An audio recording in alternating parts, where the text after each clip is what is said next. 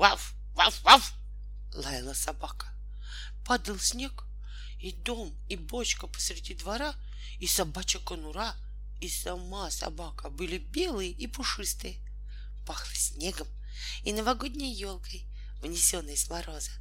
И запах этот горчил мандариновой корочкой. Ваф, ваф, ваф! Опять залаяла собака. Она, наверное, унюхала меня, подумал ежик и стал отползать от домика лесника. Ему было грустно одному идти через лес, и он стал думать, как в полночь он встретится с осликом и медвежонком на большой поляне под голубой елкой. Мы развесим сто рыжих грибов, лисичек, думал ежик, и нам станет светло и весело. Может быть, прибегут зайцы, и тогда мы станем водить хоровод. А если придет волк, я его уколю иголкой. Медвежонок стукнет лапой, а ослик — копытцем. А снег все падал и падал. И лес был такой пушистый, такой лохматый, меховой, что ежику захотелось вдруг сделать что-то совсем необыкновенное. Ну, скажем, забраться на небо и принести звезду. И он стал себе представлять, как он со звездой опускается на большую поляну и дарит ослику медвежонку звезду. Возьмите, пожалуйста, говорит он. А медвежонок отмахивается лапами и говорит, ну что ты, у тебя ведь одна. И ослик рядом кивает головой, мол, что ты, у тебя ведь всего одна а он все-таки заставляет их послушаться, взять звезду, а сам снова убегает на небо. Я вам пришлю еще, кричит он. И когда уже поднимается совсем высоко, слышит еле доносящееся что ты, ежик, нам хватит одной а он все-таки достает вторую и вновь опускается на поляну. И всем весело. Все смеются и пляшут. И нам, и нам, кричат зайцы. Он достает и им. А для себя ему не надо. Он и так счастлив, что весело всем. Вот, думал ежик, взбираясь на огромный сугроб. Если просто где-нибудь цветок, всем-всем хорошо — и всем-всем весело.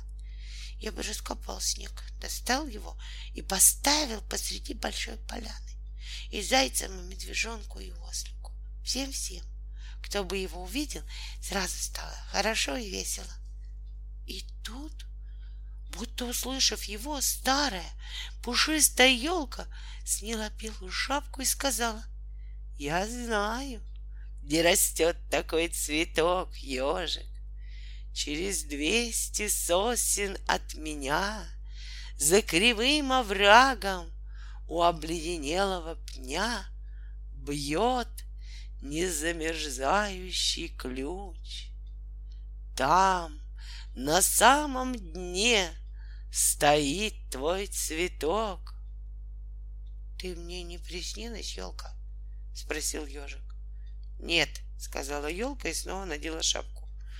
И ежик побежал, считая сосны, к кривому оврагу. Перебрался через него, нашел обледенелый пень и увидел незамерзающий ключ. Он наклонился над ним и вскрикнул от удивления. Совсем близко, покачивая прозрачными лепестками, стоял волшебный цветок.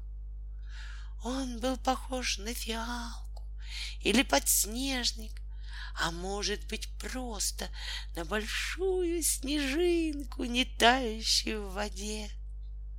Ежик протянул лапу, но не достал. Он хотел вытащить цветок палкой, но побоялся поранить. Я прыгну в воду, решил ежик. Глубоко нырну и осторожно возьму его лапами. Он прыгнул и когда открыл под водой глаза, не увидел цветка. Где же он?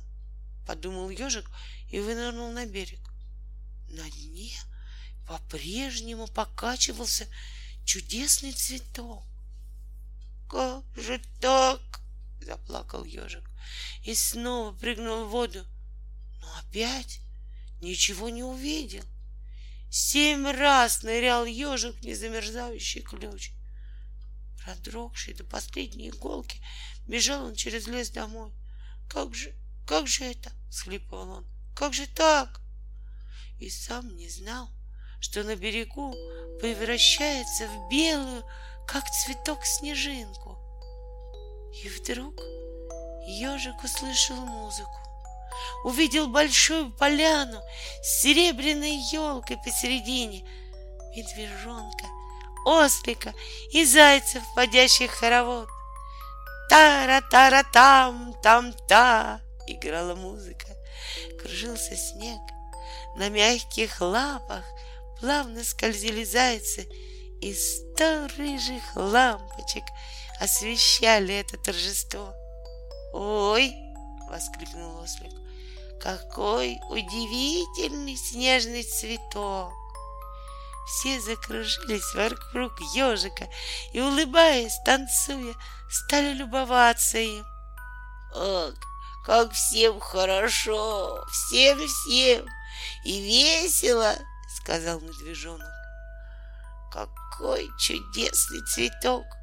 Жаль только, что нет ежика!»